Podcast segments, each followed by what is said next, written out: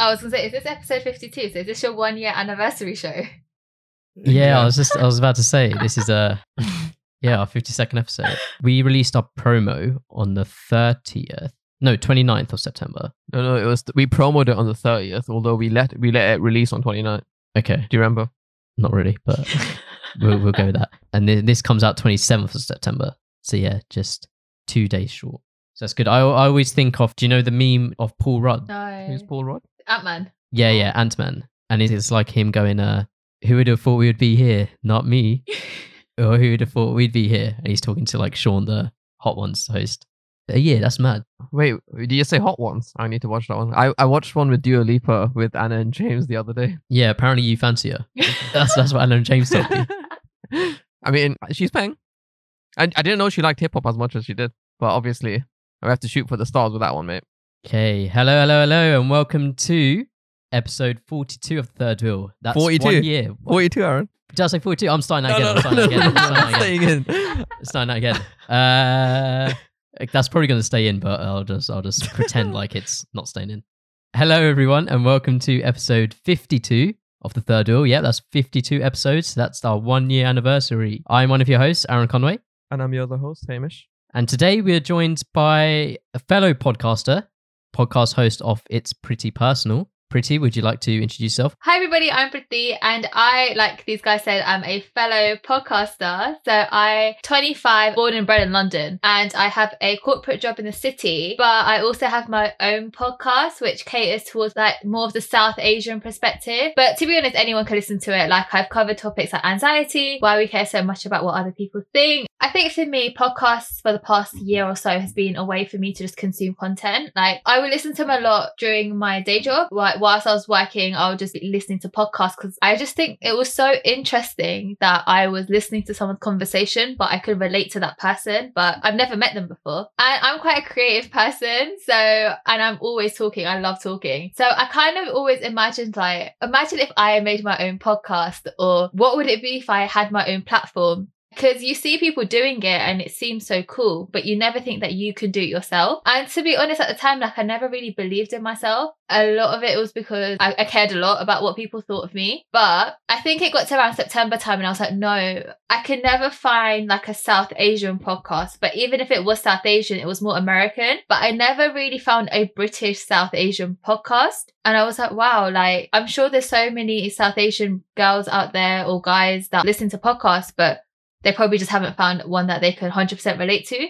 Because I feel like, if you guys relate or not, but like, I think being from the UK and being South Asian, like you're 50-50, like you're not 100% British, but you're not 100% South Asian as well. And your own kind of hybrid. And I think we have our own, not issues, but we have our own challenges in terms of when are we traditional and when are we like British, and just the culture clash. And I think that's something that I really wanted to talk about, was more like my cultural identity, like stigmatized topics in our community that shouldn't really be stigmatized about. So from September, I started like slowly working on it. So I was like creating my own logo. I started researching on like what microphones. I started writing scripts of topics that I wanted to use for my season. I kind of just make a plan, but it was only until lockdown. Like I think it was like June or like end of May, June is like when I launched my podcast, that it kind of became a reality. Like it's been this plan in my head for like past, I don't know, like year, but I've only had the podcast now for like 4 months. So it's honestly crazy how much it's grown. And I'm just so thankful for all the support and that people want to listen to me. Like I'm just a normal girl from London and they just want to listen to me. Yeah, I feel like, I don't know if people want to listen to us, we're just still doing it though. Tough. What's some of like the main things you've like learned from it, I guess, the experience? I think connecting with people. I think there are so many people out there with such amazing stories that I would never have met if I'd not done the podcast. And I'm really grateful that I've actually got to connect with these people. And the fact that these people want to be on my podcast, it's like they're reaching out to me and to be like, hi, I would love to share my story on your platform. Like that means so much to me. So I think that's one thing that I really learned, is how to connect with people and not be awkward as well, because I'm quite an awkward person sometimes and I get really shy, but to be more open and be more vulnerable and just speaking your story can kind of encourage people to then say their own story. And a lot of times people have the same story as you. So I think that's one thing that I've learned. It's just the power of being relatable, I guess. Anything you do differently? I think the tech stuff is always something that's been particularly difficult. Just all my recordings so far have been like over Zoom, but I guess like I would like to start meeting guests in person, but I would just never know how to do that. Like, how do you record like face to face, and then the editing and the interfaces and the tech stuff and all of that kind of stuff? Like, it seems really complicated. So I think that's like one of the, like, that's a negative for me, is that because there's so much stuff online about it and I just get really confused. Yeah. So I think that, yeah, for sure. What about you guys? We think face-to-face is actually a hell of a lot easier than it is online. Really? And we're technical people as well. We think the quality is better and the conversation just flows a lot better. See, I would love to do that. I would honestly love to do that. So we did our first 27 episodes face-to-face, all of them. And that's just, yeah, it's just, I think the main thing for me was just being able to read people's body language is a lot easier when you're face-to-face. And like, maybe if they don't want to necessarily answer a particular question, or you're going down something they find boring, maybe you can like quickly like switch it up or something. Whereas on a Zoom call, it's a lot harder to kind of read that. And usually since it's in a home-like environment, whether it's Aaron's house or the guest house, it makes it like a lot more, how do I say it, like warm, I guess. Yeah, that's the big reason why I want to start having guests, is because like I prefer face-to-face interaction than like Zoom. But I guess COVID is like the reason why we can't really be seeing each other face-to-face. Yeah, but I guess COVID's the reason. Was that kind of like the turning point which kind of pushed you to actually start it? Yeah, I really had an effort moment and I was like, now or never. Like, I had the time, and I think before pre-COVID, I always kind of was like, no, I'm too busy. I can't do it. I've got this going on and that going on. Granted, I was very busy. So it was never a priority for me. It was a dream that I kind of just had. But I think having lockdown and then having that time aside to be like, actually, no, I want to do this, was, I think that really did that push me over the edge and actually start this. And I think it was quite nice because there were a few people that I knew that were also starting podcasts. So it was like, I wasn't alone in it, so to speak. There was always people that I could reach out for support, even for little things like what podcasting hosts to use, or what else is there? Like how to record with guests online, just like little things like that, that people think are so easy. It's really not. So I think that it's like that kind of helped me, but also just having the time to actually psych myself up to do it, so to speak. So where can they find your podcast? So my podcast is on all platforms. So Spotify, Apple Podcasts. If you're on Apple Podcasts and you like it, please leave a review. I'm going to plug myself here. I'm also on Google Podcasts, Stitcher, I guess anywhere that you listen to your podcast. But also I'm on Instagram at Preeti Personal and Twitter as well at Preeti Personal. So yeah, that's all my social plugs though. I'm done with my shameless plugging now. And after you've gone and rated and reviewed Preeti's podcast, go over to ours and rate ours and review ours, please, because we've only got one. Our one review at the moment is from our first ever guest, and it's just, it's lit. Fire emoji, fire emoji, fire emoji. You got beef with Yash, Aaron. You still got beef 52 episodes later. Of course I haven't got beef with Yash, but I feel like we need... Yeah. If someone goes to our podcast... Wait, and we know we get views on Apple Podcasts, so leave a goddamn review. I'm looking at you, Sandra. Karen. I've run out of names. I'll say it's lit. Fire emoji, fire emoji, fire emoji, fire emoji, fire emoji. There you go. Oh, I'll be low-key triggered. I'm not going to lie. Yeah. What are some of your favourite topics you've covered so far on your podcast? Or what's the favourite? Do you have a favourite one? Oh, I think my favourite one has to be Society's Ideal Desi Girl. And I kind of did that with my friends. Do you know what? I listened to that today. Yeah, I've listened to that. Do you guys like it? I didn't. I'm not gonna. I don't watch that show that you lot said, the Netflix show, but and I probably won't watch it because I think it's not something I'd watch. But a lot of your podcast is hella relatable. I'm just like, fuck. Even though obviously it's meant for, I guess, for more probably a female audience. I'm just like, yeah, I definitely understand and I definitely get this. And I'm just like, yeah. And I know we don't touch on the topics usually unless the guest wants to. So yeah. I did watch it. Indian the show. What did you think of it? I like the show. Obviously, there are aspects of like things that I just don't agree with, but I enjoyed it as like just a TV show, you know, a TV like a trashy kind of TV show that you can just put on in the background. Yeah. But yeah, I don't think I can. Don't think I'd be able to deal with a Seema from Mumbai. No, same. I think I'll get very angry. I was very against watching the show at the start, so when my friends told me about it, I was like, why am I going to watch this? This sounds so derogatory, like to women, and I was like, oh no, I don't want to watch this. But then I think I was like being very naive and I was like, no, I feel like I need to give this a chance. And I did. And I got very invested in like some of the people on that show. I was like, oh, I really hope you find someone. Like there were like tears when that girl got stood up. Yeah. I was like, why would you do that? Oh yeah, she was really nice as well. Yeah. Even, I'm going to call her out as well. I slid into the DMs of one of them.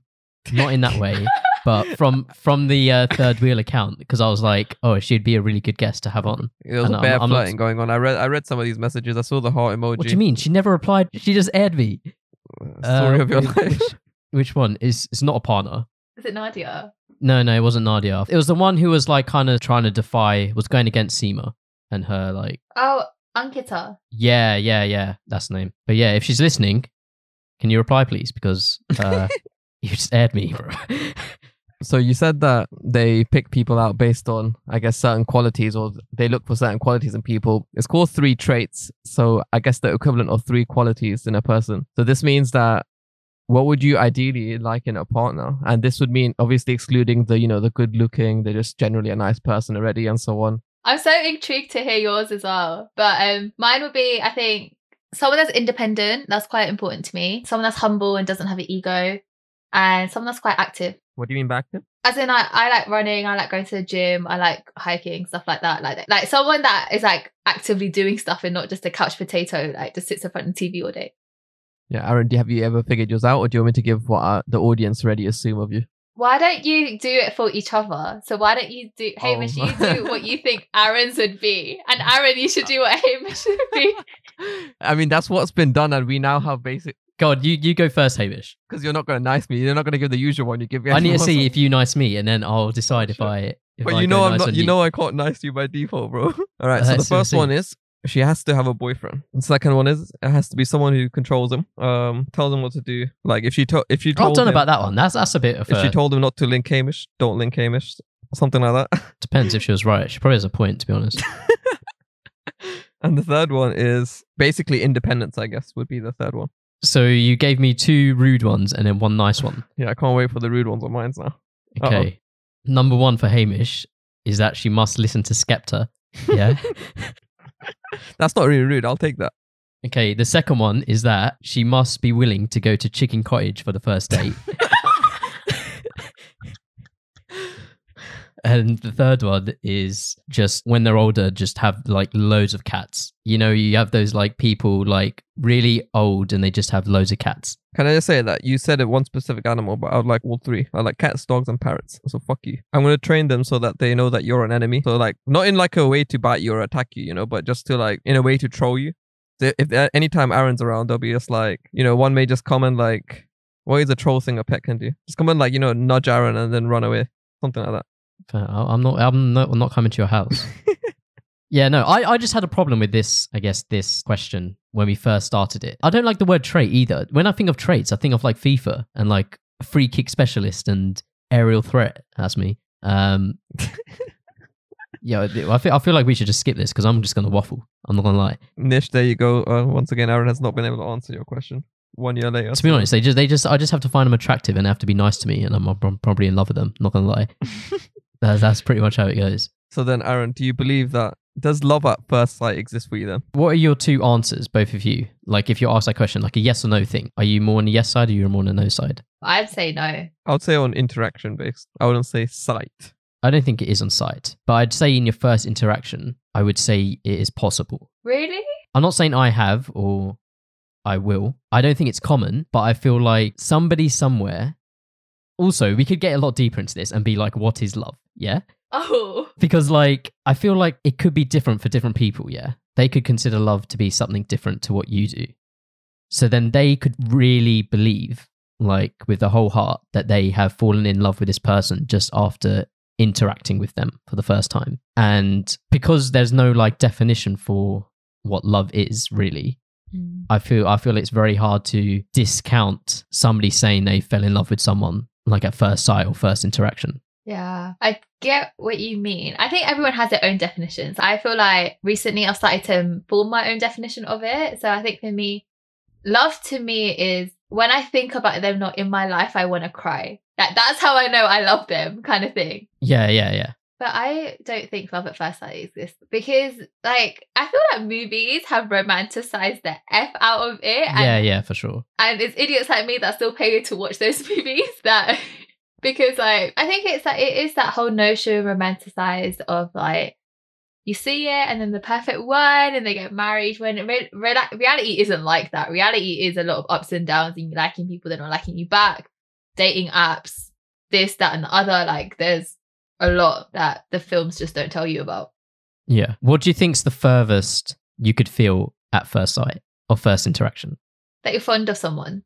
Yeah, like you like them, you're interested in them. I think I think so. Like by interested, I mean that could obviously stem to it. So like you're like, oh, you just got along really well. Like you either clicked or something. Yeah. You're cracking banter. Wherever else there was on that first interaction, because can't say first interaction happened at one place for everyone. It could happen anywhere. But then what are we talking about interaction? Are we talking face-to-face interaction or are we talking via text message interaction? Because we're a digital generation. Oh yeah, damn. No, I would say in person.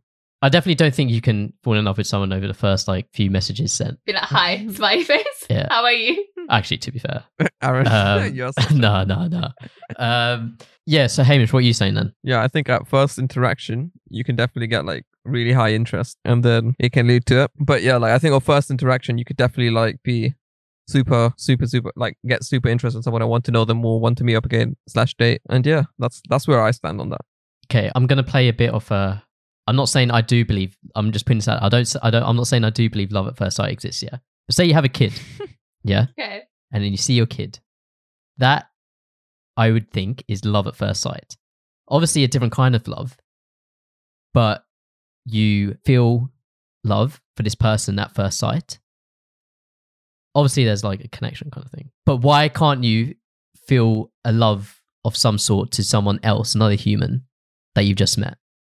You could love their humor, but you may not love them as a person fully yet. You would feel love at first sight, right? But wouldn't it be love of the product, love of a product of you? But the ability to feel that love for someone immediately. But then you would have don't you think that's possible for like doing that for another person? It's first sight when you see them in the sonogram or whatever. Probably butchered that saying that, isn't it? Oh, that's very deep. Like that's you're going. Yeah, well, Aaron, I'm just answering Aaron's question with another dumb question in it. Hey, mate, I'm just producing content. I actually agree with Aaron. Actually, I think when we think about love at first sight, we think about romantic love, but we never think about like a mother's love towards a child. So I actually do believe that love at first sight exists when you're a mother seeing your baby for the first time, but not in a romantic setting. Not when you're a father, clearly. I don't know. I can't relate. Oh. No. Okay. I'm going to count. I'll cry. I'll be crying there. Your wife would have given birth and she's the one in pain, but you're the one crying. But that just reminds me of like those memes, innit? About, you know, when it's like dads in delivery room and they faint or there's like, they're like breathing more heavily than the actual woman that's giving birth. Yeah. Oh, am I going to be that person? I don't know. No, I wouldn't. I would be holding a hand, Aaron. Yeah, of course I'll be holding her hand, man. If she wants me to hold her hand, I'll hold her hand. If she wants me to get out of the room, I'll get out of the room, whatever. She's delivering my child. I'll do what she wants. Yeah, because like love at first sight exists in that situation. So I feel like it could be possible for love at first interaction to exist but in another situation. Technically, Aaron, you're having interaction with your child. That's all right away. So the first sight thing is kind of flawed. Mate, if I saw my baby from across the room, I would love that baby. Why would you be across the room? Because my wife's told me to go across the room because she needs space. Because you're too fat. All right. So I think you can definitely say, like, according to your definition, love at first sight doesn't exist. Or romantic according to my definition. Yeah. Yes, it doesn't and exist. I think unless you're having a baby. Yeah. And I think according to mine, it doesn't either. Yeah. But if somebody, according to their definition, has felt that, that's calm. But that's also I had this conversation earlier, like a few days ago, and it's almost saying that you can say that about anything, like just give it their definition of something arbitrary and then they can say it exists because their definition's different. I do think that's a bit different because I feel like love is something that hasn't got a definition, where I think most things do have a definition. If I see a cat or a dog at first sight, it's love. That's what I'm telling you. I mean, yeah, each their own. If you want to love a cat, that's hard. Like that's. We're not judging you, Hamish. Yeah. We don't judge on the third wheel. I was gonna ask, when Jada Smith saw August, do you think that was love at first sight?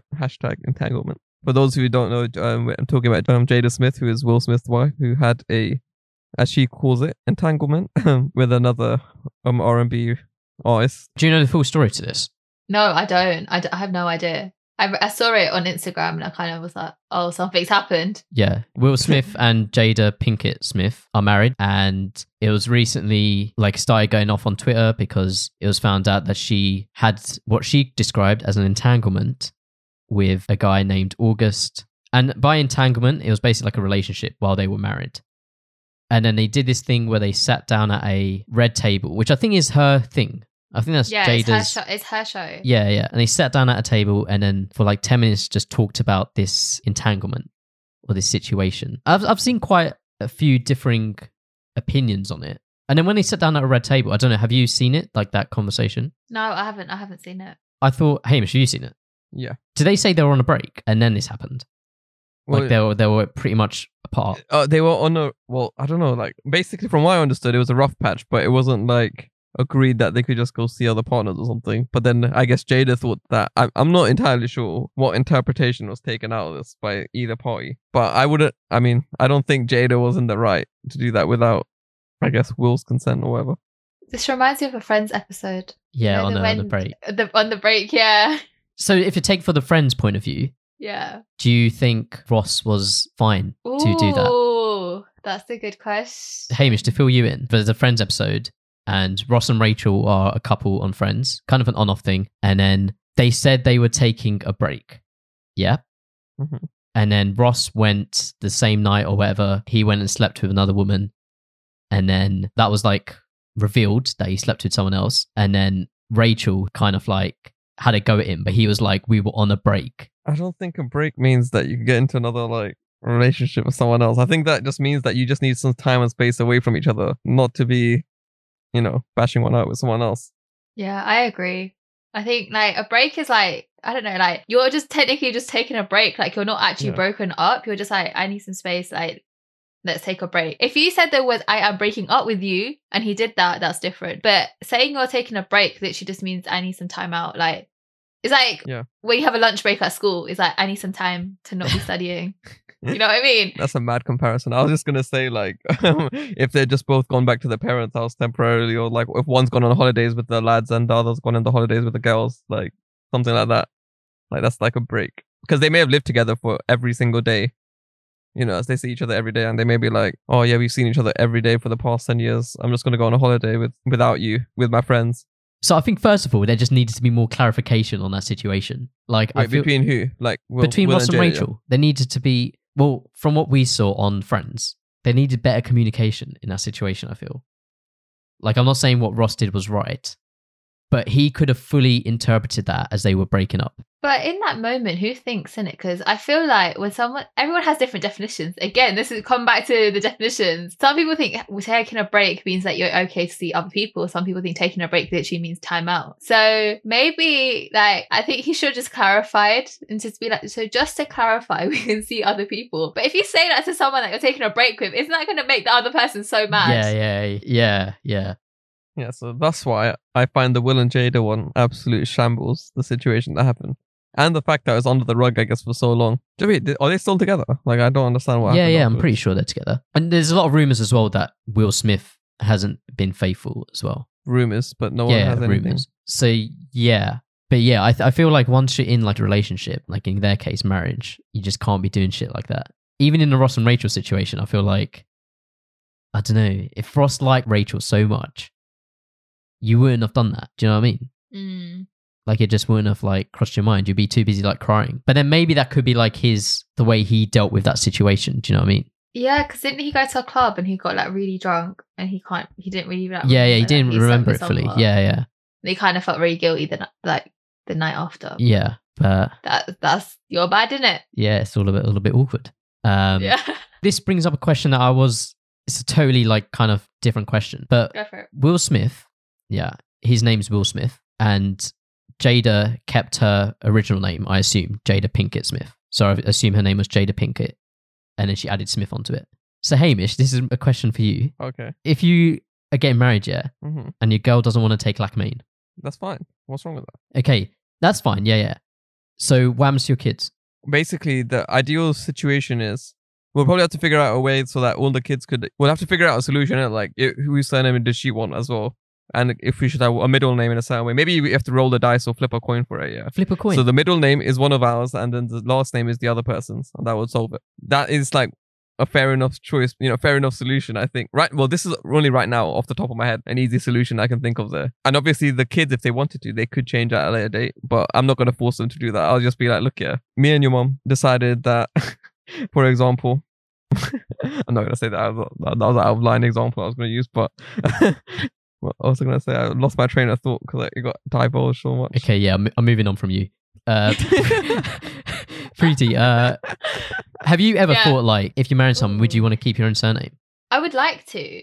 Yeah, because it is like a bit of an old-fashioned thing, right? Keeping the men's surname. And I just feel like girls these days are so much more modern. And, like, if girls and guys are equal in society, and this is going to get really deep, why is it that the girl has to take the guy's name? Like, that doesn't make any sense. And so I would prefer it if I double-barreled my name and I can double-barrel my children's names, because for me, it's more than just a name. It's the whole principle of equality. Like, the reason that we take the man's name is because in history dictates that it's a man-dominated society.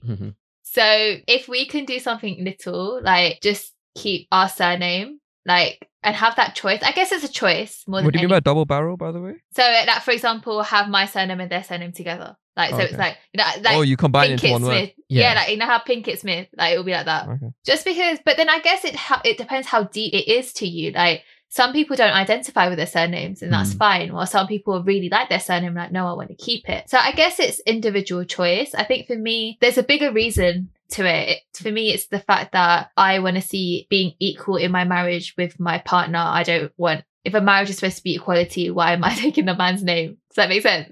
Yeah, so then what about the child's one as well then? They will be double barrel too. Oh yeah. Oh. Wait, isn't that what I said, Aaron? What was wrong with... That's exactly what I said in better English, basically. Yeah. In a more intellectual way. Yeah, it just helps me understand it better. But where does that end? What do you mean, where's that end? So your kid now has a double-barrel surname. They marry someone else. It's now, their choice, is their grandchild going to have a double-barrel? I never thought of that, you know. Exactly. I was in the shower and I was thinking about this. I never thought about that. And my head was spinning. Here's the twist here. Basically, a lot of, I guess, what I've seen, for example, Asian, or like, you actually not even Asian. I've seen, like, usually they take the first name of, like, for example, their dad as their surname.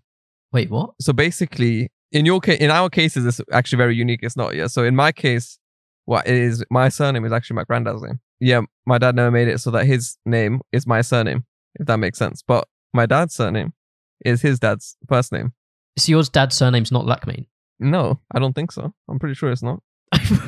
What? Basically, okay, look, yeah. I mean, based on the Gujarati I can read and on the, you know, the photo frame there for the thing, I'm 100% sure that my grandfather's name is my dad's surname. And then my mom's side father, her surname is her father's name, so first name. But then for us, yeah, they didn't really carry it down like that the same way. What happened was we just ended up, because she took, obviously, my dad's surname. Then I just basically took that surname, but my dad's name is actually my middle name. So, mate, basically, like, usually, I said, well, I'm a screwed up case, yeah. And basically, usually, I've seen a lot of cases where it's usually the dad's first name, and sometimes the mother's name is the maiden name or something. Or if something happened, they split, whatever, they take the mother's surname. Can you give an example? So you've got a John Smith. Can we use Asian names, please? We're talking about inequality and everything. So okay, you've got an Aaron Conway. Aaron Conway. Yeah, such a South Asian name, Aaron Conway. I'll give you a generic one. Yeah. You could use Raj. Well, no, you use it. Because I don't really know what you're talking about, to be honest. Okay, cool. So there's Pretty. Come up with a girl first name and surname. I'll come up with a guy's first name surname really quickly. So I'm just going to say Raj Patel. Very easy solution. Wow. There you go. How stereotypical of you. Oh, God. You took my surname. Oh, you could. Oh, I got another one. I thought another one. Shah. You could have the Patel. Okay. I'll say Shah. All right, cool. Those are very basic ones, right? So, wait, what's the female name? Let's do Pooja Patel. All right. Pooja Patel and Raj Shah get married. Okay. And they have kids, yeah. Regardless of gender, it doesn't matter, yeah. Wait, let me write this down. Hang on. Okay, I love that you're getting a pen out. You've got Raj Shah and Pooja Patel. Now, what would happen here is, so say they had a kid, any gender, ignore it. Basically, the surname would be the dad's first name usually. So the kid's surname would be Raj. First, we need to figure out what their surname's going to be once they're married. Are you saying that they're going to double barrier, or are they saying one's taking the other? I don't know. You're telling us. No, okay. I'm saying, say let's take in the case that I'm familiar with, that I've seen happen in a lot of cases, which is what I'm saying is, so let's just say the woman either the lady either keeps her surname and adds on the, what do you call it? So makes it double barrel, makes her surname double barrel essentially. But what does the guy do? It's his choice. He could go double barrel as well, innit? That would be another level of, I've never seen that. For equality, both will go double barrel, yeah? Okay, cool. So Raj becomes Raj Shah Patel. Yeah. Does it matter the order of which one goes first, like Patel or Shah? Like, how do you decide? I don't know. I don't think it's that deep. Okay. For example, in my parents' case, basically, they took, obviously, their surnames were based off their dad's first name. Okay, what about Raj and Pooja, though? Raj and Pooja have now had a kid.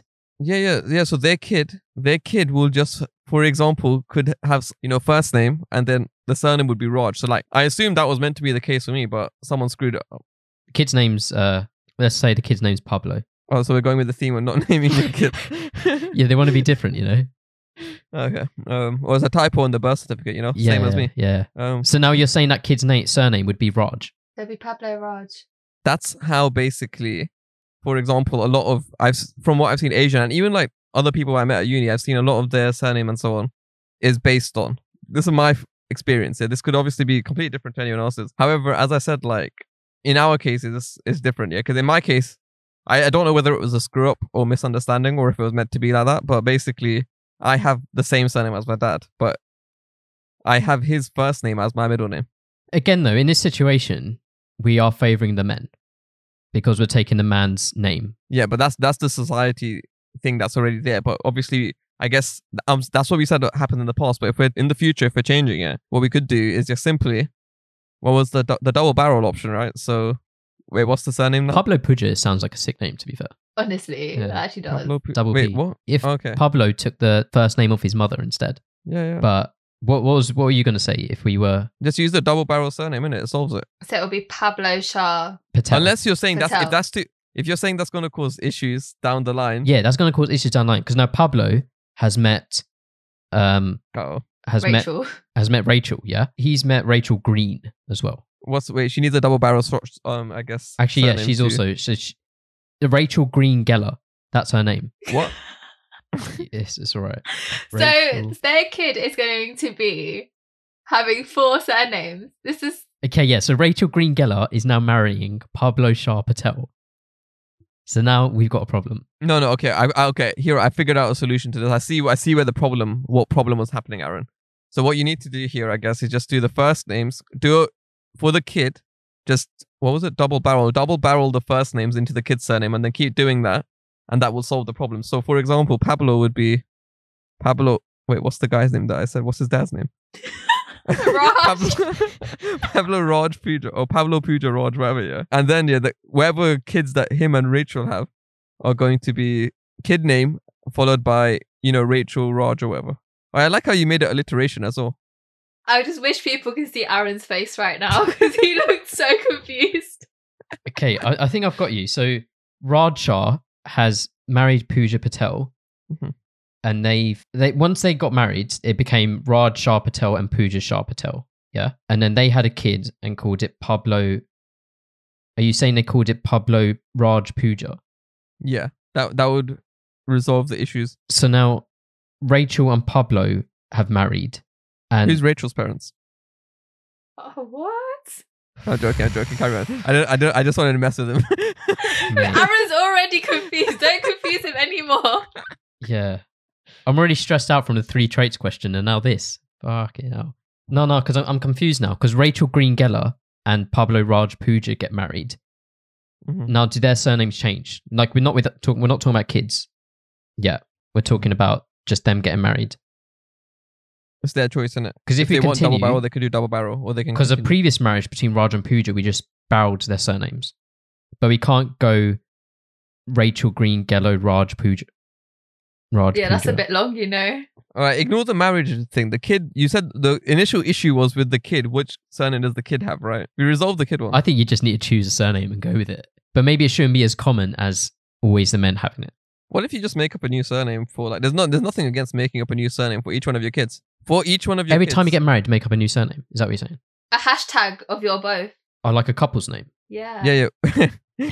when you have a kid, yeah, basically just give it a random surname. You know, just like if you're just think of a random word that you would like or a fruit or something, put it in like a base 64 encoding and then just give that as the surname. It will be a random bunch of letters and numbers. But are you Elon Musk, mate?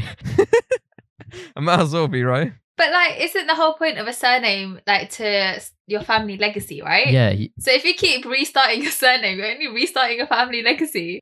The thing is, like, legacy is like, at the end of the day, somewhere on Wikipedia or something, like, it will say their ancestry tree. Like, you know, like, especially in our day and age, like, everything from now on will be blatantly recorded, like, Aaron and person Y, so on, yeah, like, it would always be recorded. So, like, somewhere it would always say that this is their parent. Like, they may just have a completely different surname. So, like, you know, for example, Will Smith's son, what's his name? Jaden, yeah. I was going to say the guy who sung Icon. Yeah, basically, I think he was going to remove his surname and just have nothing. Oh, like Adele, Beyonce. But, so Hamish, so you not like any, does not any part of you feel like, I want to continue the Lachmanes? Look, yeah. Because there's a part of me that's like, I want to continue the Conway name. I would want to, but I'm also not fussy if we come to some mutual agreement between me and my partner to have whatever and carry on. Because, yeah, at the end of the day, like, it's going to be still backtraced to, for example, myself. I just think that it doesn't matter if they don't have the exact same. The legacy doesn't die there, does it? Like, they're still known as. Yeah, they're still your kids. They're still your kids, yeah. Like, regardless. But and they'll probably and hopefully they speak about you in a good light. You know, I don't know. I'm not so sure how I feel about just giving your kid a random surname. Yeah, same. I'm no. That was a joke. That was a joke. Just clarify. I feel like someone needs to make a system, but I'm not smart enough to make that system. So. And I feel that Aaron's just become so confused. I was hoping system. By writing this down, we would figure out a system right now that would become famous. I know, but we couldn't. Yeah. I think it's personal preference at the end of the day. I think it's like, because like I said, some people's surnames are deep and sometimes surnames are not deep. But I think one way to mitigate that problem actually is to not let the girl take the guy's surname. And just let the woman have her own surname and just double barrel the kid's surname. Oh, so when you're married, you keep your names as is? Yeah, as is. And then the kids just double barrel. That doesn't fix the problem, I guess, in Aaron's case, because he's talking about like double barreling. The kids, yeah. Yeah. It's still... Oh, damn it. There'll still be problems. You need more shower thoughts. Keep us updated. Yeah. Look, yeah, I don't think it's that deep if they just double barrel it. Like, they can figure out down the line if they want to continue double barreling. We're not going to be alive then. Like, it's not our problem. I'm trying to solve my future kid's problem.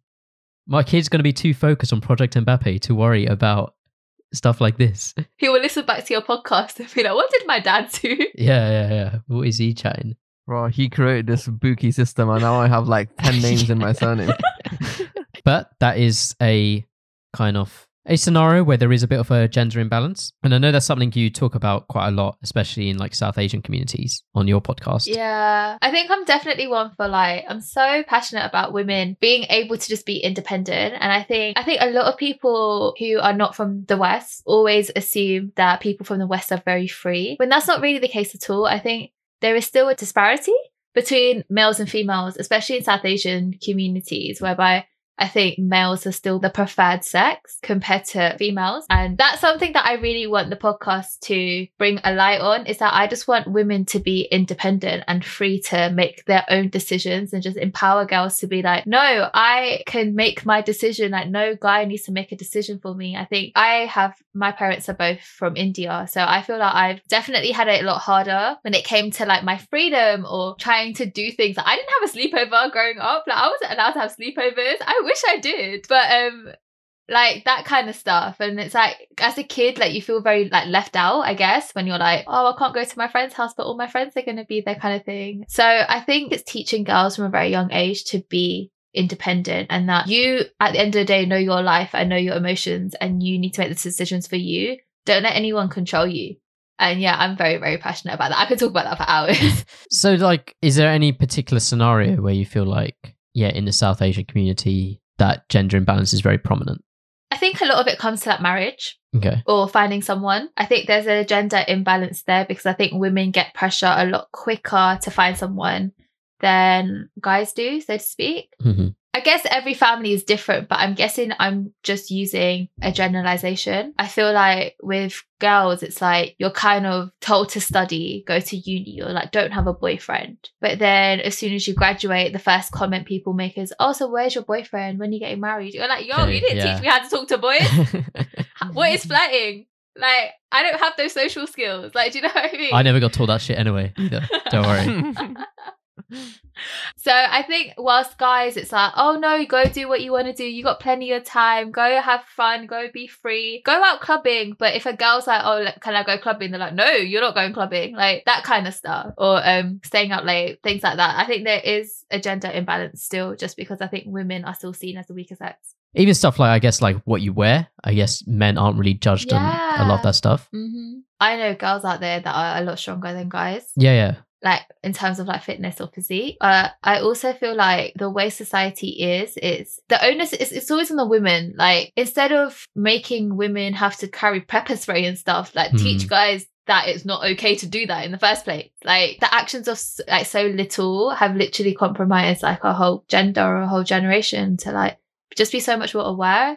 And it's just a bit annoying, isn't it? Like, it is so frustrating. Like, even being catcalled and stuff. Like, I feel like guys never get catcalled or, like, just looked at in, like, a very, like, weird way. Like, I feel like you guys are very lucky. Yeah. Yeah, I probably won't deny that. I'd be gassed if I got catcalled, you know. Would you? I'd be like, oh, hey, you looking at me, yeah? No, you would not do that, bro. No, I wouldn't say that, but I'd think that. If somebody catcalled, if a girl catcalled me. Now there's a story coming out. So basically, we were like to Aaron, yeah, like there's this girl at this club, yeah. We were at a club once, yeah, back at uni. The story is very memorable, yeah, Aaron. And we kept telling him, yeah, that she's looking at you, you know, she wants to move to you, like, you know. So what Aaron does, yeah, because he's a drunk out of his mind, he just starts basically cutting shapes and not doing anything, and he's like dancing right next to her, but nothing's happening. And me and my friend that... Yeah, but I'm dancing good. I'm doing bits here. Decent. Oh, you don't remember this, Aaron? I don't remember this, like, cutting... Well, I'm always cutting shapes, but... Basically, me and TK were just laughing the entire time because we made it up. There could have been some realness to it, but it probably wasn't because we made it up and we just went with it for the night. And I just remember Aaron's like, oh shit, man, I gotta make sure, you know, I don't know how you say it, like, you know, he's looking up to it. And he was just like dancing there right next to the rest of the night. And they're just like, yeah, we don't know what we've done here, but nothing else is happening here. So you're in fact playing with my heart. Hold on, yeah. If you dare make the claim of me bullying you on the podcast, anyone listening to this knows that is wrong. But anyway, getting sidetracked here. I was also like half joking about like I probably would be gassed, but I can imagine if that was in a more day-to-day, creepy, common scenario, and it kind of you're almost taking it as like you're just a bit of meat kind of thing, or like you're just like an object or objectified. That's what it feels like being objectified or feeling like you're not human. I think that's like the horrible part of it as well. And also it's just not very nice. Like it's a bit creepy. Like go on with your day. I'm sure you have 100 better things to do than to catcall someone. Mm-hmm. Like also, I don't think that kind of stuff is like in TV and films and all that. I think that's kind of like played off a lot. That's almost seen as a good 100%. Thing. Like catcalling. It's glamorized, I think. Yeah. On TV. Like the girl would turn back and be like, and like blush or something. And like, yeah, it's that whole damsel of distress thing, innit? Like how, I feel like even at Disney shows and stuff, like growing up, I was obsessed with Disney princesses. It's like all I used to watch.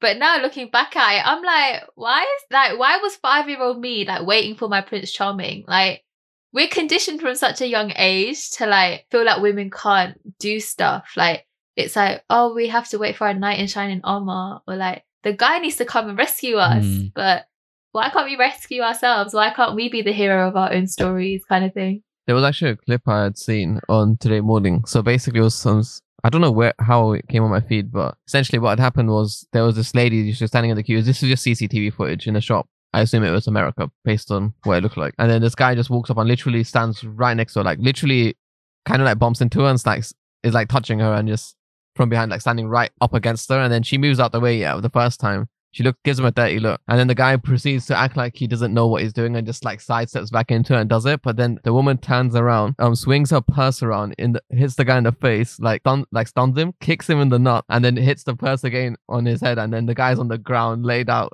And no one else went to help the guy as well in the CCTV footage. I'm going to try and see if I can find it for later on. Oh my God. I was like, yeah, bitch. I'm not, as in, yeah, bitch to the guy. Like, wait, can I just clarify? We're saying bitch to the guy, not to the girl. That's what I meant. That's what I meant. Thank you. Before that was taken out of context. I know Aaron was waiting for, oh, fuck's sake. Also, going back a bit, when you said to yourself, like, telling a girl that she has to carry like pepper spray and stuff like that, teaching a guy like not to be like not to do that, like, not. How do we do that? Because it wasn't like something it's not something you like. I was taught. It's not something we do, or, so we would, yeah. So it's just something it's bad, yeah. So I don't know how. Maybe you should just tell it to your kids like straight out once, like, even though I don't know if I've ever been explicitly told. I just think I just know. Yeah, I think everyone knows. I think everyone knows that morally it's wrong, but I think people still do it. The way people know that murder's morally wrong, but people still murder people. Like, I think you just need to make them aware that it's not right. And I think although we are quite smart people and we know morally what's right and what's wrong, I think sometimes you just need to have that reinforcement and be like, no, that is wrong. You don't do that. Yeah. I think as humans, we need to be constantly reminded. I think that's how your brain works. Like, it's through repetition. So I think just bring it up in conversation as much as you think is right for your child. Like, because some people get it and some people take more time to get it. But I think the change is happening, especially with our generation. We've become so much more open-minded and modern, and that's really nice. So hopefully it's getting there. Did you hear the story? I don't know if this is even relevant, but I guess this is like a bit more correct parenting. So like, I don't know when I read, I think it was like a couple of years ago. And basically what had happened was there was, I guess, school kids going back home after school. And basically this girl, I guess, was on a period. So like it kind of like had ruined her trousers, but she didn't know. But then this guy, so someone, I guess a classmate or so, just basically took off his hoodie and just say, here, just wrap it around your waist. And that's then so nice. She basically told her parents, and then her parents made a nice post saying, thank you, or the gratitude to the correct type of, I guess, education given to the guy. But apparently, so when the girl had asked the guy, yeah, thank you, and then I was like, he was like, yeah, my sister, I have a sister as well, so don't worry, or something like that. I was like, right parenting, and obviously right things are taught from home. Yeah. So yeah, I don't know if that story is related. I don't know how. It's just, I think that's parenting. A really nice story. I think not many people know about stuff like that. So it's actually really nice when people say that, because I'm like, wow, like there are nice humans in the world. There are nice humans in the world, but like that was really nice to hear. Yeah. A lot of these things you mentioned are like kind of, I guess, just worldwide gender imbalance problems. But I guess your show focuses more on like the South Asian perspective. Yeah, I guess that I can't talk for every culture. I guess I can talk from my culture, and my culture is South Asian. And like, to be honest, I love being Indian. Like, I think it's great. I think we have great weddings, we have great food. I'm a Bhangra dancer, so I've been doing Bhangra competitively for like 5 years. And I feel like I've really kind of connected with my Punjabi heritage. So there's a lot that I like about my culture, but it's just the fact that I feel like my generation, it's a generation that's a transition between having a traditional culture and having a more westernized Indian culture. And when you're the guinea pig of that transition, a lot of things are kind of blurred. So I think like I kind of want to just talk about Indian culture, like the good parts of it, the bad parts of it, like this, that, and the other. Like, we only make change when we talk about something, right? Like, otherwise it will be a problem forever. What are some parts of Indian culture that you're really like passionate about in terms of like changing? I think the state, like, gender imbalance is a massive one. I would love more people to know the comments and the gossiping. Oh my God, I really wish people would stop that. It's so annoying. Yeah. The pressure to like find someone or to settle down as well. I think those are like my top three that I'm very much like, just let people live. Like, don't care so much about what people say, that kind of stuff. Yeah. Would you say that you're waiting for a perfect partner? Oh, am I waiting for the perfect partner? I don't think perfect exists. So you don't. Is this in the sense like, does a perfect human exist? Or is this more in the sense like there's someone for everyone? I think you definitely have to compromise. I think out of, for example, if your list of tick boxes is like you have 25 things and they have 24 things, but they don't have one thing. Yeah. Are you going to discard them? Like, because they're not perfect. Do you know what I mean? So you would compromise on that one thing because there's 24 things that work.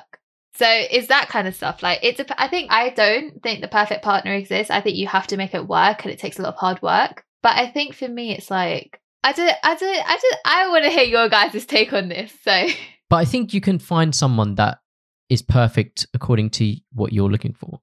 Could you not? Is that what you're saying? You don't think exists? Obviously, some things won't make it because it's not that deep. Like, it's not that deep that we don't listen to the same music. Yeah, yeah. Like, that's fine. For some people, it's pretty deep, but... Oh, is it? Yeah. Oh. Shut up, Aaron. Is that Hamish? Is that indirect at Hamish? Maybe, maybe not. Yeah, if we had video, they'll just see, like, the eyes that Aaron did towards it as a fly. But obviously, like, for example, like, one thing that I would say is that you have to have the same mindset. Like, I can't be reading all these mindful books and him just, like, watching Netflix and watching trashy TV. Like, you kind of won't align in your mindset or your morals like that. I had a question about it. So earlier you said that you'd want them to be independent. So where do you draw the line of independence? So say they were independent to the point that they left you with your own time in the evening or so or whatever, so that you did your mindfulness, and then they were like either doing another job or like working or, you know, doing some other form of, whether it's mindfulness or not mindfulness, but it may not be where you define as trashy TV or something. What happens then? Because you said that you'd want them to be independent, but... See, I would like... So for example, like us as humans, we're all independent, right? But when we're with our friends, for example... This might be the most naive way to think about it, and I apologize in advance for anyone who's in a relationship, okay? But uh-oh. I just feel like, for example, when you're with your friends, you're still independent, right? You don't rely on your friend to be like, oh, make me dinner. You kind of just left apart, and then when you come together, you kind of chat and chill and stuff like that. I think that's how it should be. That is such a cynical, naive way of thinking about it, but it's like, if I am... like busy at work, it would be nice if they cooked me dinner. Or if I just want a day by myself, I would like it if they also enjoyed their own time and could give me time by myself, because that kind of stuff. Like, I feel like when I say independent, I mean like I want them to be financially independent. I want them to be able to make their own decisions. They don't need to run stuff by me all the time. Unless it's a big purchase, okay? They run it by me. But don't be coming home with some card. I'll be like, what the F? But I think it's so important to have your own space. I think I'm someone that's really like enjoys my own space. So if I have someone that's constantly like, what you doing? What you doing? Oh, how are you? What you doing? I'll just be really pissed off. That kind of thing. Yeah. So like the independence thing, like say they, as I said, like say you're using your mindfulness space, and you were doing it just solo. Like it's always been a solo thing, and it may not integrate well with the partner. Are you like, so you're fine with like that person going ahead and doing something else? Yeah. No. Okay. Cool. So okay. Yeah. And but that's what, actually, would you not want them to? Like, would you No, that's why I was just confirming your definition of independence, because I was like, oh, because you could be just forcing something upon them. So. Oh no, I'll never do that. No, yeah, cool. They're their own human. I'm my own human. Yeah. You know what's mad is that I don't know whether it was on the podcast or off the podcast. I think it was off the podcast. We were discussing something along the lines of what happens if the cooking balance between in the relationship and so on. Do you take it in turns? Like, do you have a rota? Do you does one person compromise and sometimes do it and still maintain an equal split where possible? But obviously, if there's like issues like work or something happens, does the other person take responsibility? But this stuff was also related to having a child and all that stuff. But we're not gonna get into that deepness right now. No, this was related to if you're whipped or not. Oh, yeah, it was, because this was like, are you whipped if, say, you're at home and you didn't want to cook, but your partner was like, oh, can you cook me dinner? You didn't really want to cook, but then you went and did it. It's just like if your partner asks you to do something and you don't want to do it. So if I'm a girl and I ask my partner to cook me dinner because I'm busy at work and I didn't want to do it. What if they said that they would order takeaway? What would you think then? I'd be like, fine, order takeaway. Oh. As long as I get my food, I'm good. Then we started doing I don't want takeaway. Like, takeaway's unhealthy. Oh. I think if they understand how busy I am, and say if it's a work and I had a really stressful deadline and it would just save me so much time, then I'll be like, and they didn't want to do it, I think it would just be like, can you see it from my point of view and be like, I'm stressed, I'm stressed out. But if they don't want to do it, they don't want to do it, innit? I can't force you to do something that you don't want to do. Yeah. Then I'll just make my own dinner. See, I was like, I'll just do it.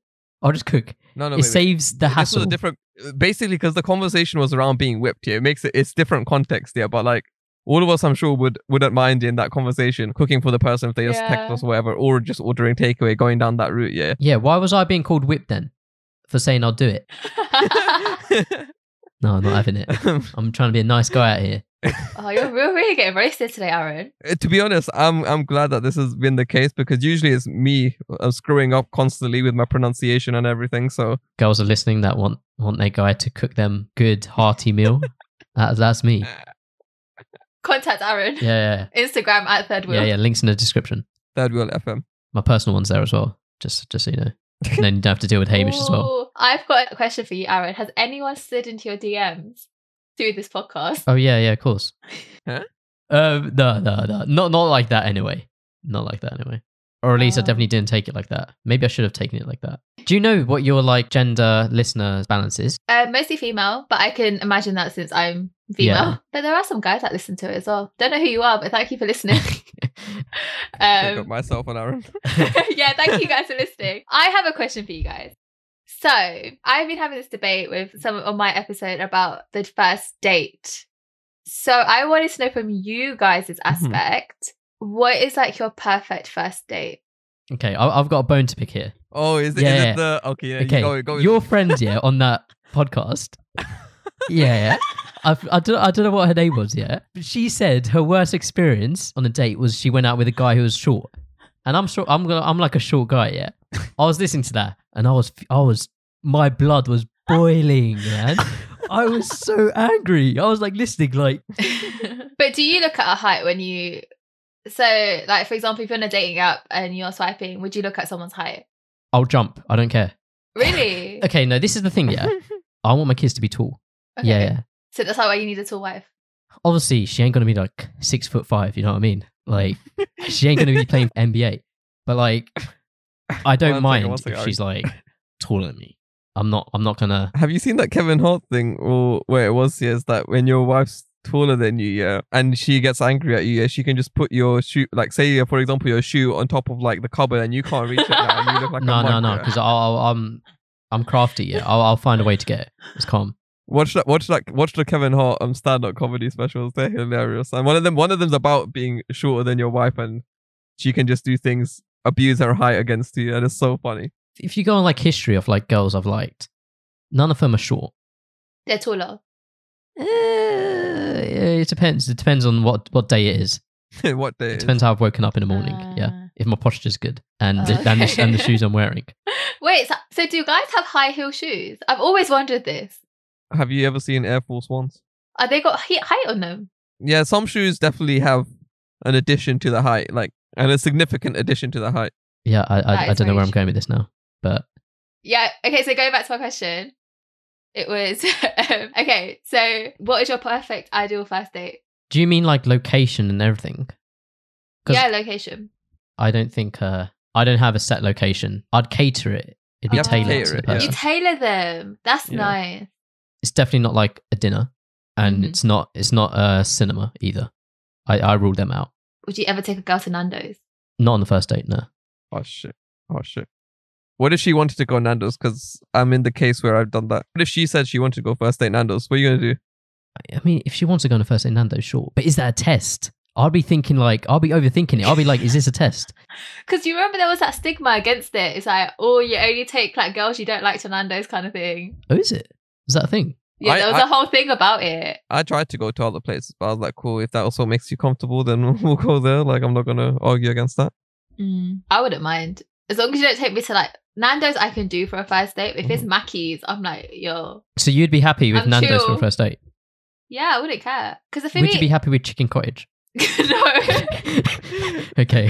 The Chicken Cottage one is made up. Yeah, there's more context to that one. That's going to have to come out on a future episode. Check out my TripAdvisor while Okay. I think that's different. I think that, for example, like it has to be a bit of middle ground. For example, don't take me to Chicken Cottage, but also don't take me to a bougie restaurant, because that's also says a lot about you as a person, I think. But don't you think they could just be... I agree. But if they did, do you think that could just be like... That could just be like a guy just trying to impress you. Not even like trying to boast it impressive, but just like isn't too sure what to do, doesn't know what you'd like. By expensive, do you mean high quality as well, or just like... pricey to get rid of other people? What do you mean?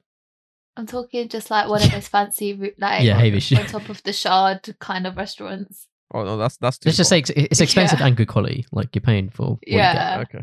I feel like I would like them to like chat to me and know that like, I'm not that kind of girl. What if it's like a dating app thing though? I feel like if it's a dating app and you don't even know that person so much, would you really want to invest that much money into like a dinner? But I can imagine like a really young and innocent boy. Doesn't know what to do really.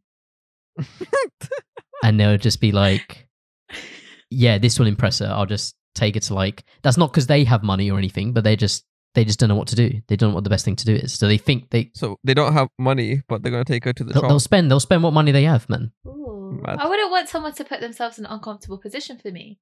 Yeah, of course. But I don't know if you can judge that guy straight away on that, on like, because they've done that.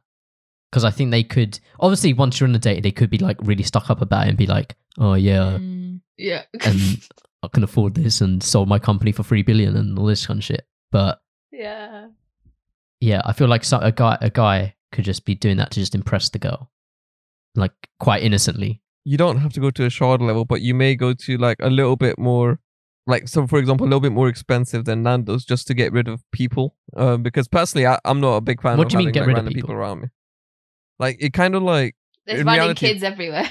No, like the more expensive place you go to, there's going to be less people there usually. Oh. So for example, if you compare like Soho to Mayfair, there's going to be more people usually. So even though Soho, some places in Soho are quite expensive, if you did take them somewhere Mayfair, like it's going to be like less people there and less disturbances or less, you know, like interaction. That's likely to run into people. Could keep you, let you have your own cool, essentially. Whilst also maybe obviously catering, if you were doing the food thing, catering for her food taste.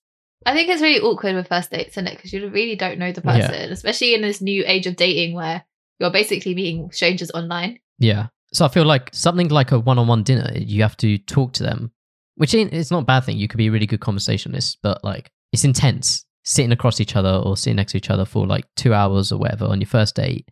There's nowhere else to look. You can't like, if it goes silent for a bit, it goes really awkward. And I think silence is natural, like especially on the first date, that's fine. It's not. You can't talk forever. Yeah, like, yeah. But it can just make the situation awkward, or both of you can feel awkward or whatever. Yeah. So I feel like doing something like an activity is just a bit more comfortable. That's why I also think cinema's dead, because that's the opposite. You're not talking to each other at all. I was gonna say like I was thinking recently like what happens if you went to an escape room just you two? That's all right, I think. But like by the logic of intense, that can get intense, right?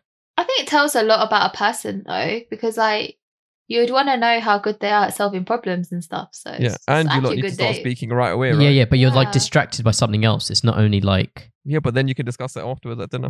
Yeah, but what are you going to discuss? Like, oh yeah, we solved that. That was good. I'm sure there'll be some jokes cracked during it or something. Like I'm not. Yeah. I hope. It's I agree that the things, that's a good first date, but I don't know. I don't know if I'd include dinner as well, like in that first date. Anyone who's tested and trialed that, please let us know.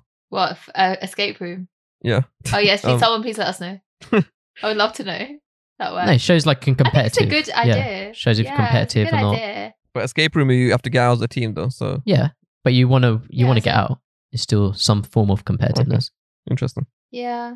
I think like with activity dates, it's actually quite nice because if you don't like them, you can just leave after activity, or if not, you can like go for dinner. Like it's a nice icebreaker kind of thing, because obviously you're never going to see the person. You've never seen the person before. Like they could catfish you. That happens on online dating all the time. I think it's a lot easier for someone. So I don't know about you, Preeti, but I drink. So I think it's very easy as well to just go for like a drink as well afterwards or something like that. Yeah, that is actually quite easy. It's more chilled. Yeah. Whereas like if you're a non-drinker, I suppose you can still go and get a drink. Order lemonade. Yeah, but it's probably not. Aaron, I've been to many bars where I've had to get on water. Yeah, exactly. So but would you feel comfortable taking a girl to a bar? It depends. If it's like, you know, like, have you been to Alchemist where they do like the mocktails? Yeah. Yeah, the smoking ones, you know, all that madness. That could be a shout if she likes to drink also, but if she doesn't want to drink, then it doesn't matter. Like, I'm sure there's other places that can be found. Because recently I've been searching up a lot of restaurants and stuff, like planning out like future like dinners first and dates. Stuff for us. Yeah, planning first dates, no. I wish. Yeah, so like I've been obviously just looking at all these places. So I've been like, shit, now I have a lot of places in the backup just in case I need to go there, or hopefully would have trialed them beforehand so I know if it's suitable for this situation. Yeah, I forgot my point. What was the point I was going on? I was just chatting shit, wasn't I? You were just planning first dates. No, I wasn't. Would you ever ask a guy out on a first date? I feel like I would.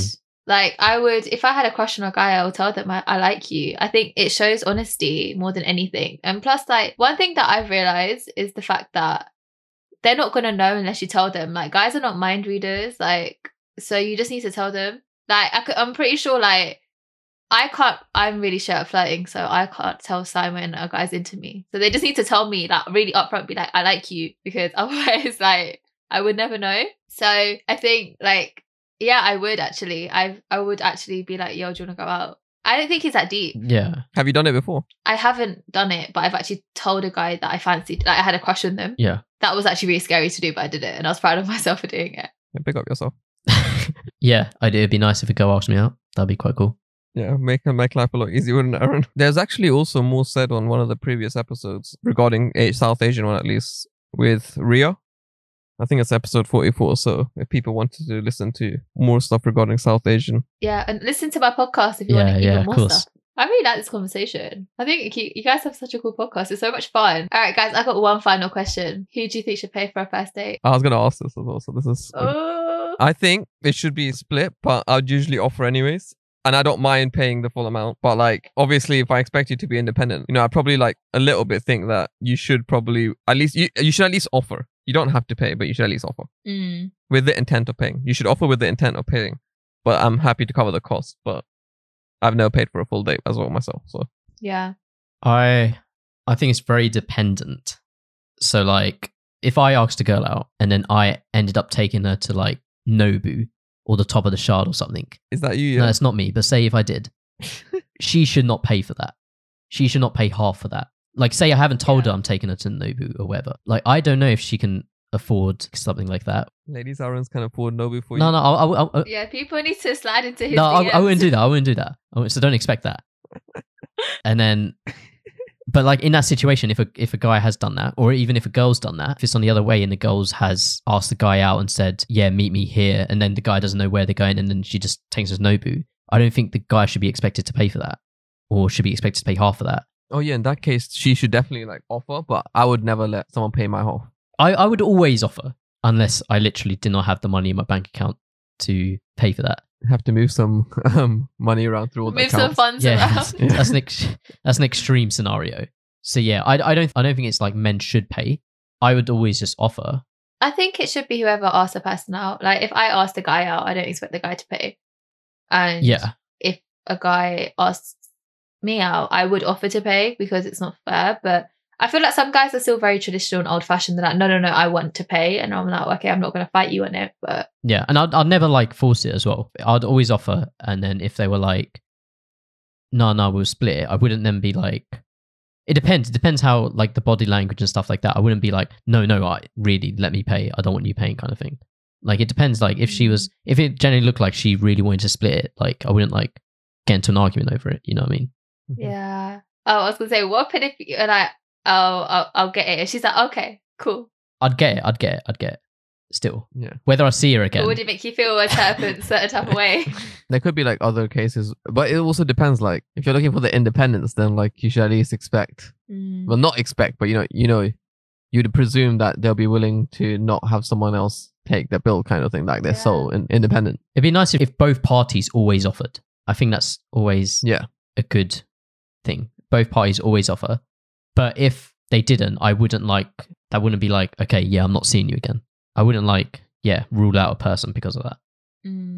That makes sense. A mix of both parties offering and the person who organised the date to take the more responsibility. Yeah.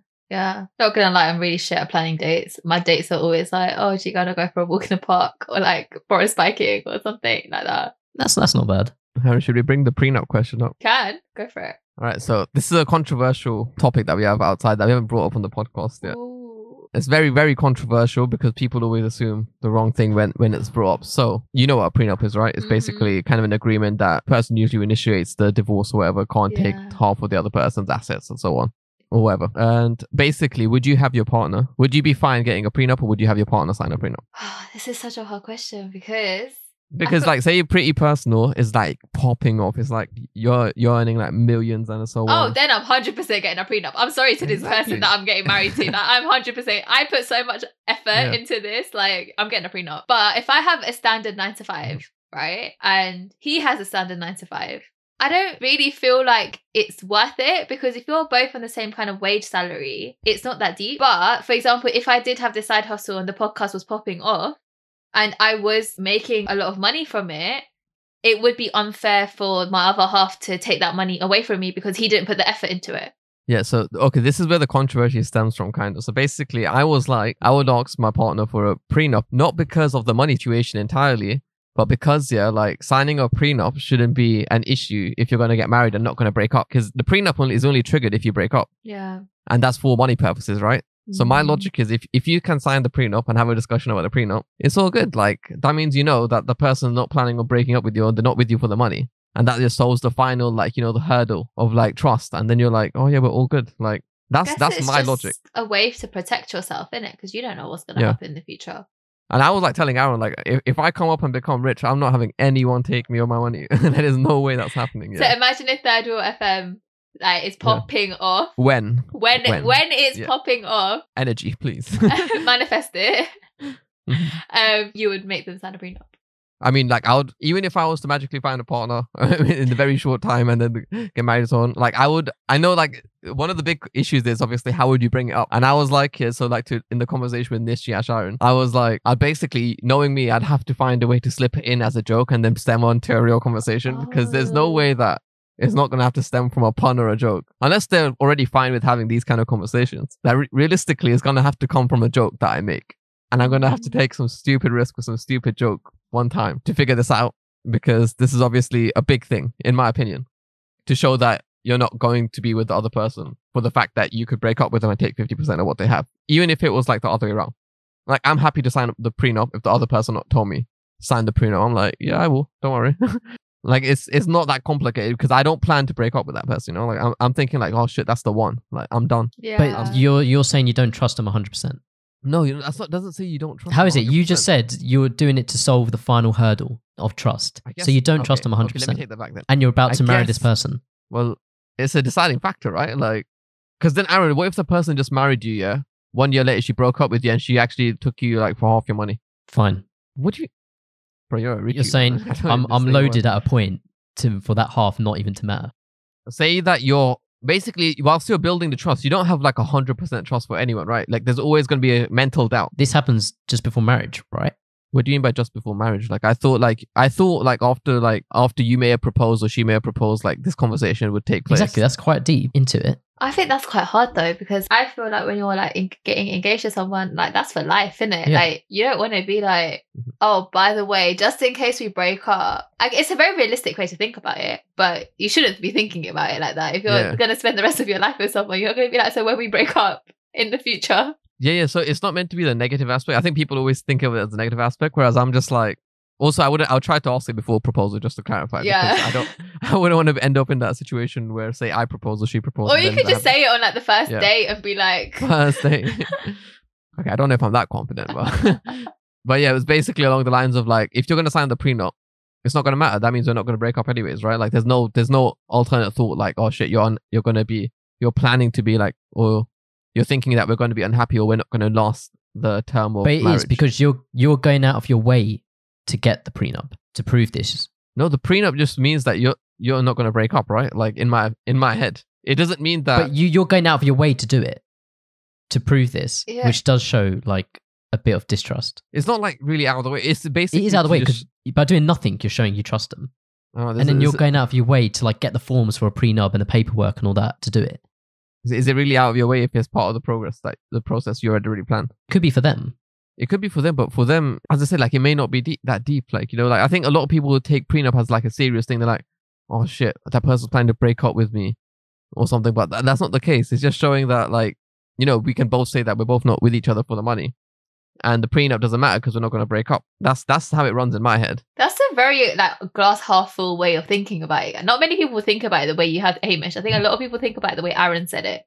But I think a prenup is more of like insurance policy. Obviously, the intention of a marriage isn't to break up, but people change all the time, right? People grow apart. So it's a very realistic way of seeing something. Yeah. But like, to be honest, that may also be me because I always have a contingency plan. I always like to have a backup plan. So like, that's not thinking that, as I said, like once again, I'm not planning on breaking up. If I'm wifing this person's wifey and that's it. And that's it. Why do you get like travel insurance or insurance on your laptop and stuff like that? To be fair, travel insurance also covers like insurance on. So you're expecting something to go bad, or it's just in case you lose. Say your phone drops, go bad, or you think something could go bad. Okay, well, that was travel insurance is bad. One, like travel insurance. Laptop insurance. Yeah, because you don't know if someone's going to spill stuff on your laptop. Like Someone stolen my phone. I wasn't expecting someone to steal my phone. Yeah. But so you don't know if someone's going to steal your girl. Yeah. You never know. Aaron, with you, yeah, I'm going to put it past you. But yeah, basically, no, the travel insurance thing, we could go back to it. Like, because the travel insurance, like, say you this tragic event happened, your plane crashed, whatever, you didn't make it. I'm pretty sure the travel insurance gets paid to your family. So at least there's something that gets paid, and then obviously your company and so on will be paying like 5 years of your salary or 10 years of your salary, depending on whatever you signed on to over time to them. So like the travel insurance also is like, it's not just for you. It's like, it could be covering multiple other aspects. If I was marrying someone, I wouldn't think they would break up. When you went to uni, did you think you're going to come out with 100% then? Wait, what? 100%. But I didn't get like uni insurance or anything like back up. Yeah, no, but like, wait, why did you have a firm university? You have to have a firm university. You have to have that. Teaching you, but you don't have to have a prenup at all points. It's a backup. It's a backup thing. There. Could I have gone to university without a firm choice? No, you could have gone to university without an insurance choice, though. I thought you just had to choose five, and then one was backup. One you had to choose as firm, and one is insurance. Yeah, but the whole point, I think, Hamish's point is that it's a backup, isn't it? Like, cause just in case something went wrong. But like, we're not planning. But this isn't like you have a backup goal though. Like, if you have universities, it's like. Your wife's and you have a backup wife. Oh, you don't want to marry me. I'll get the next one. Backup girl one. Only you would say that. No, I think like Hamish has a point in the sense that, for example, this year with COVID, I'm sure most of us had holidays planned that we couldn't go to because of COVID. No one planned COVID, right? But the travel insurance helped getting the money back because so many people lost their money. So I feel like that's the gist that Hamish is trying to say. Yeah, like obviously you have to be realistic as to anything can happen, right? But obviously you're not planning for it to happen and you're trying to work around, you're just still looking at the positive, trying to make sure the positive happens. But you're not going to say every day you're going to come back from your job. Say you're doing a 9 to 5 or whatever. You're going to do a 9 to 5, come home. You're both going to cook dinner in peace, you know, have like a chill session, whatever. It doesn't matter, right? Like you can't perfectly plan out every single day in the future. So you always have to have contingency. So even when you are planning for for example, like Aaron, your job, you were still applying to multiple places. You weren't just applying to one place thinking you were going to get out, did you? Yeah, but this is, you can't compare those because that is like saying I'm applying to multiple wives. It's not the same thing. I mean, I'm not planning for the divorce option. Do you know what I mean? I'm just having a contingency in place for that option if it ever had to happen. But ideally, I don't want that to happen. I don't look at it thinking, oh shit, I'm going to get divorced. But I just think the other person could easily look at it that way. Aaron, like, realistically, say that when the third wheel blows up and stuff and you're basically getting married to a groupie, yeah? Basically, you need to make sure that she's not like a gold digger or something, yeah? Or like, she could take you for your money, she could break up with you like a year after. I feel like by the time I'm engaged to her or thinking of proposing to her, I would know by that time if I thought she was in it for the money or not. Yeah, but what's to stop you from falling in love with a fan? Nothing. What if she wasn't like properly in love with you? What if she was with you just because of the money? And then she broke up with you, like, and her intent, you don't know. That's a possibility, yeah. But I would rather bet on the fact that I'd figure that shit out before I got married. Obviously, there are scenarios where that happened to people. But there's feelings involved, will you be looking at a scenario with rose-tinted glasses? No, potentially. I'm not ruling that out. I'm not saying I won't be. Like, I very well could be. I mean, I'm not going to ask for a prenup. When emotion like that is involved, it's very easy. It's like it blinds a lot of things that will come out later on at a later date. But as I said, that we're not considering for this, but we're just having a measure in place in case. For me, I think it's just like signing a prenup just means nothing of like in terms of do I love them or do they love me? I don't think it's that deep of an issue. I think Preeti said that she agrees that if her podcast was popping and everything, or when it's popping. But you're saying regardless, Hamish, you'd ask one. Yeah, I mean, I'd still regardless, yeah, because I'm still expecting my stuff to work out in the future. I'm still expecting this podcast, if it hasn't blown up by that point, to blow up. Like one of our staffs here to start generating P's. Yeah, like I'm still. Yeah, but say it hasn't. Say it hasn't. I'm not like say this podcast never existed. Yeah. Oh, yeah. So you just say this podcast never existed. You're just a normal person. I'm pretty sure I've said something like I would have done the prenup anyways, but I would have still gone down another entertainment. But forget. You're just someone. You're just doing 9 to 5. Yeah, but that's not me, innit? Like. I mean, I say that as I do at 9 to 5. Like we all do. Yeah. But like, we still have other external ventures, Aaron. Sure. No. Forget it. Yeah. But you don't obviously, know that. You obviously want obviously, it. Obviously, we don't know that. But I'm saying expect it as it is now. So expect it right now. Right now, you've got someone who you want to propose to. At your current financial status, and this random person, they have the same financial status as you.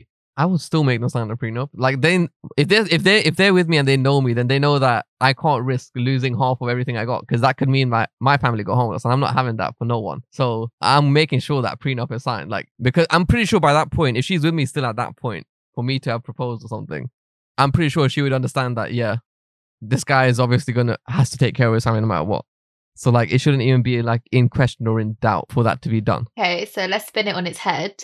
Oh. And say if your girl says to you, I want a prenup, how would you feel about that? I'd be gassed. I'd be like, okay, cool. She's just verifying that I'm not the gold digger. That's fine by me. Like, that is completely fine by me. Because as I said, like, I'm not expecting it to break up. And she probably isn't as well. She could be just having the same mentality that I do, but she just actioned it first, which makes my life a lot easier. Wouldn't you feel a bit uneasy that she potentially thinks that you're in that relationship for the money?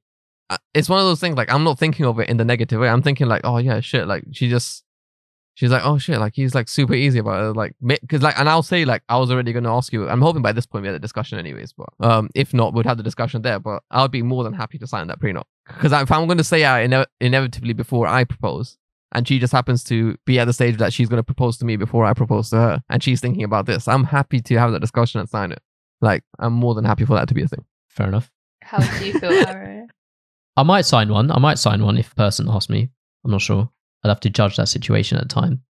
Like, reflect on past moments. Because I'd personally think it could show a lack of... You can't guarantee that it doesn't show a lack of trust. No, but to have that conversation means that you have to have a certain level of trust with them anyways, right? Like, you don't just... Yeah, you're going to have trust. You're going to trust them to a certain extent, of course. Like, mm-hmm. you wouldn't be with them if you didn't.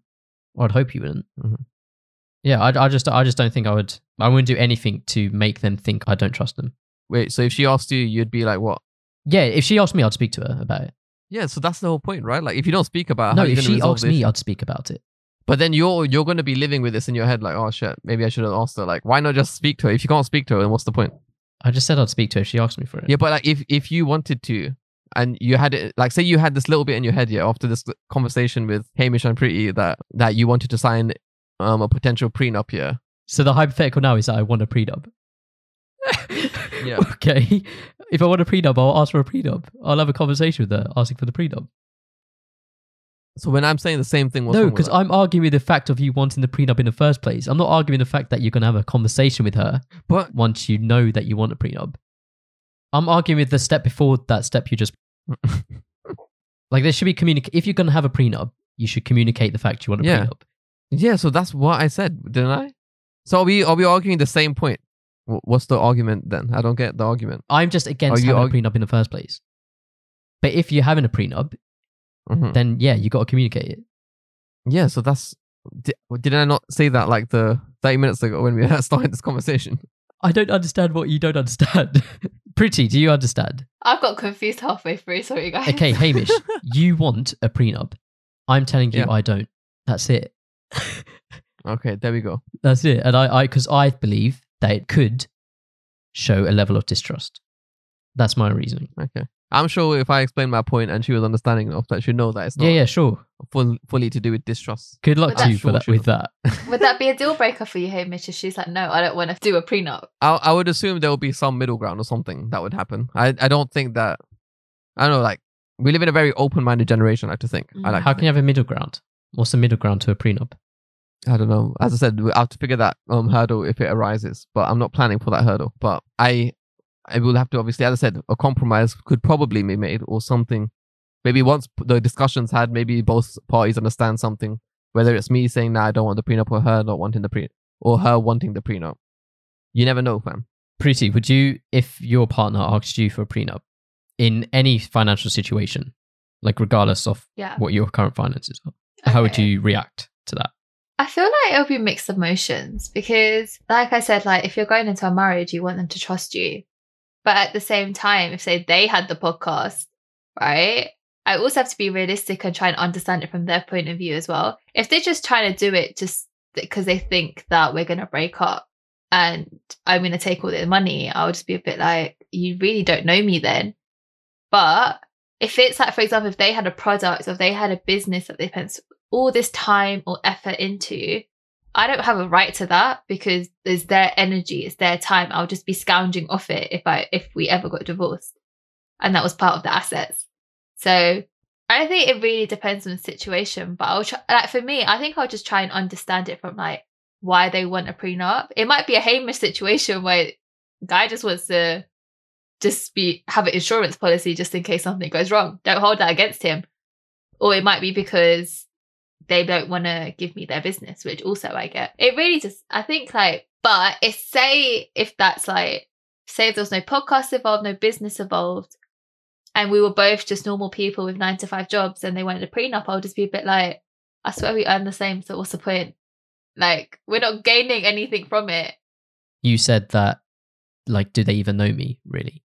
I think that's something that people would think. Like, especially if you're getting married to, like, someone who is, like, a genuine person, they would think, like, wait, do you even know, why would you even think that I would try and take your money? Yeah, it is a bit like that. But then if they do have a product or a business that is popping off, I would probably be like, do you want a prenup? Because I wouldn't want to like take some of like their hard-earned cash kind of thing. In my case, there's just no way that I'm going to go with the option of just thinking about it. Like you see all these like reported stories about how many people just get basically like half their money taken, etc. and whatever, like for whatever reason, whatever happened, why would you want to put yourself in that situation if something did go that severely far left or far whatever? But like, as I said, once again, reiterating to the point I made at the very beginning, I don't plan for it to go south.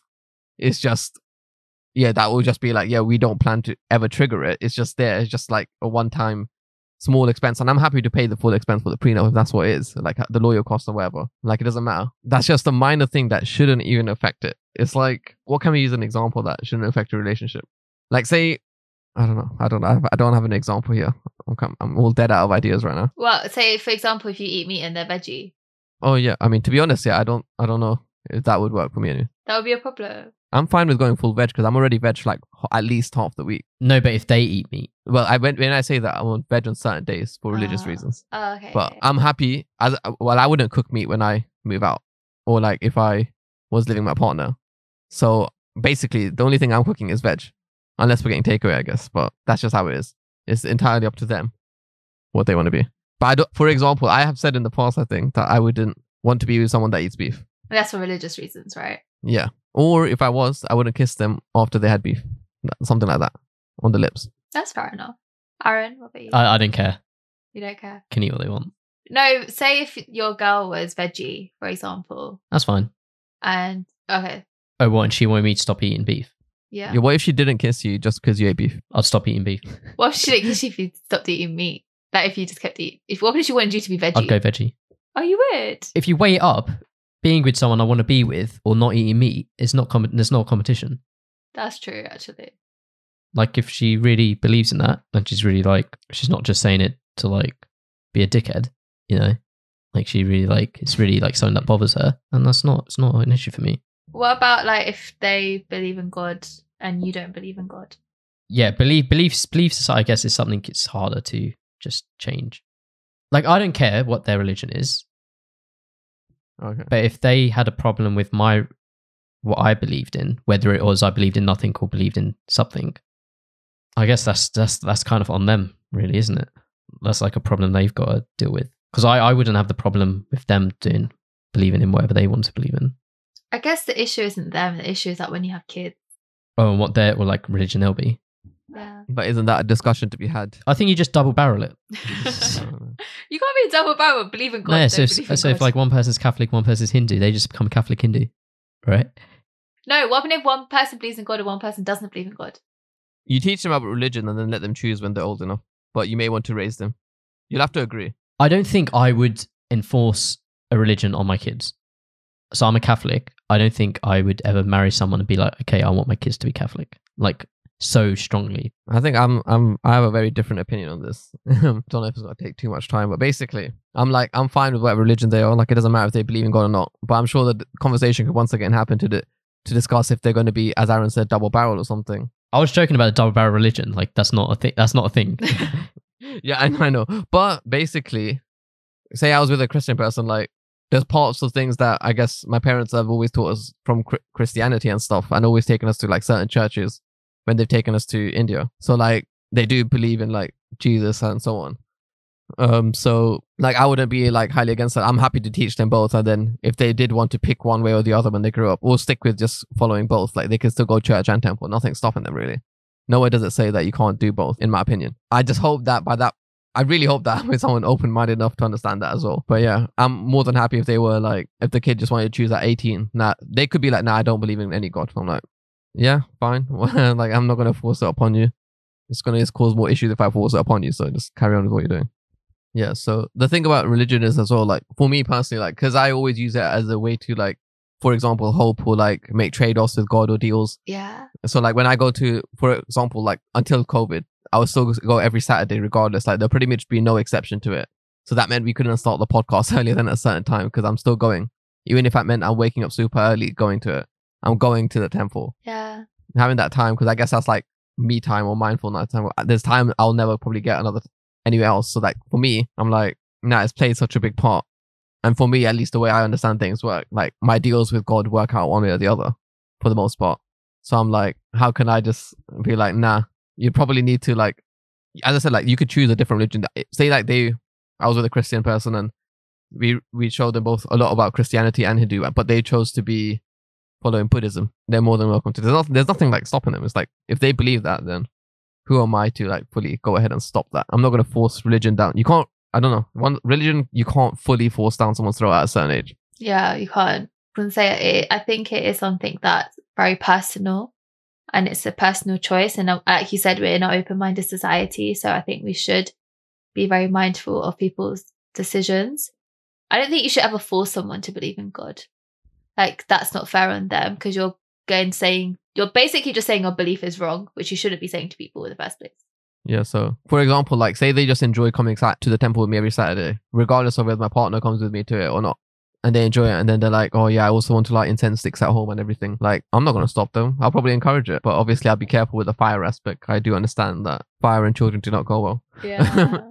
But they may just enjoy it, because children at temples, they enjoy getting, especially me as a child, I enjoyed getting the prasad and the sweets. Yeah, you know, like, and I had my temple friends. I had friends at temple. Oh, I don't know about that. Oh, I had temple friends that I saw every week. Yeah.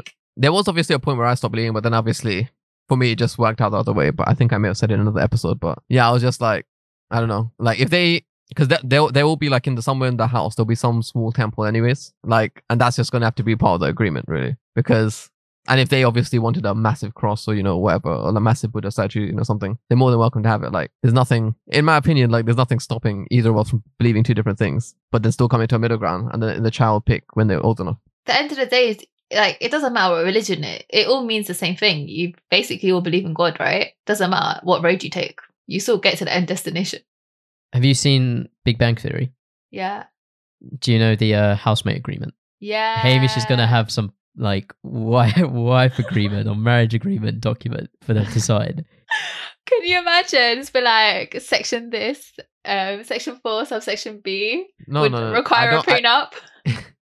There wouldn't be anything like sections in the house or anything like that. You know, there'll be no. Like, in the contracts, said, like, we mean sections. In the contract. Oh, okay. Oh, in the contract. Sheldon did that with boilers for anyone who hasn't seen Big Bang Theory. So, but Sheldon actually did that to his marriage with Amy. He did a marriage contract. Yeah.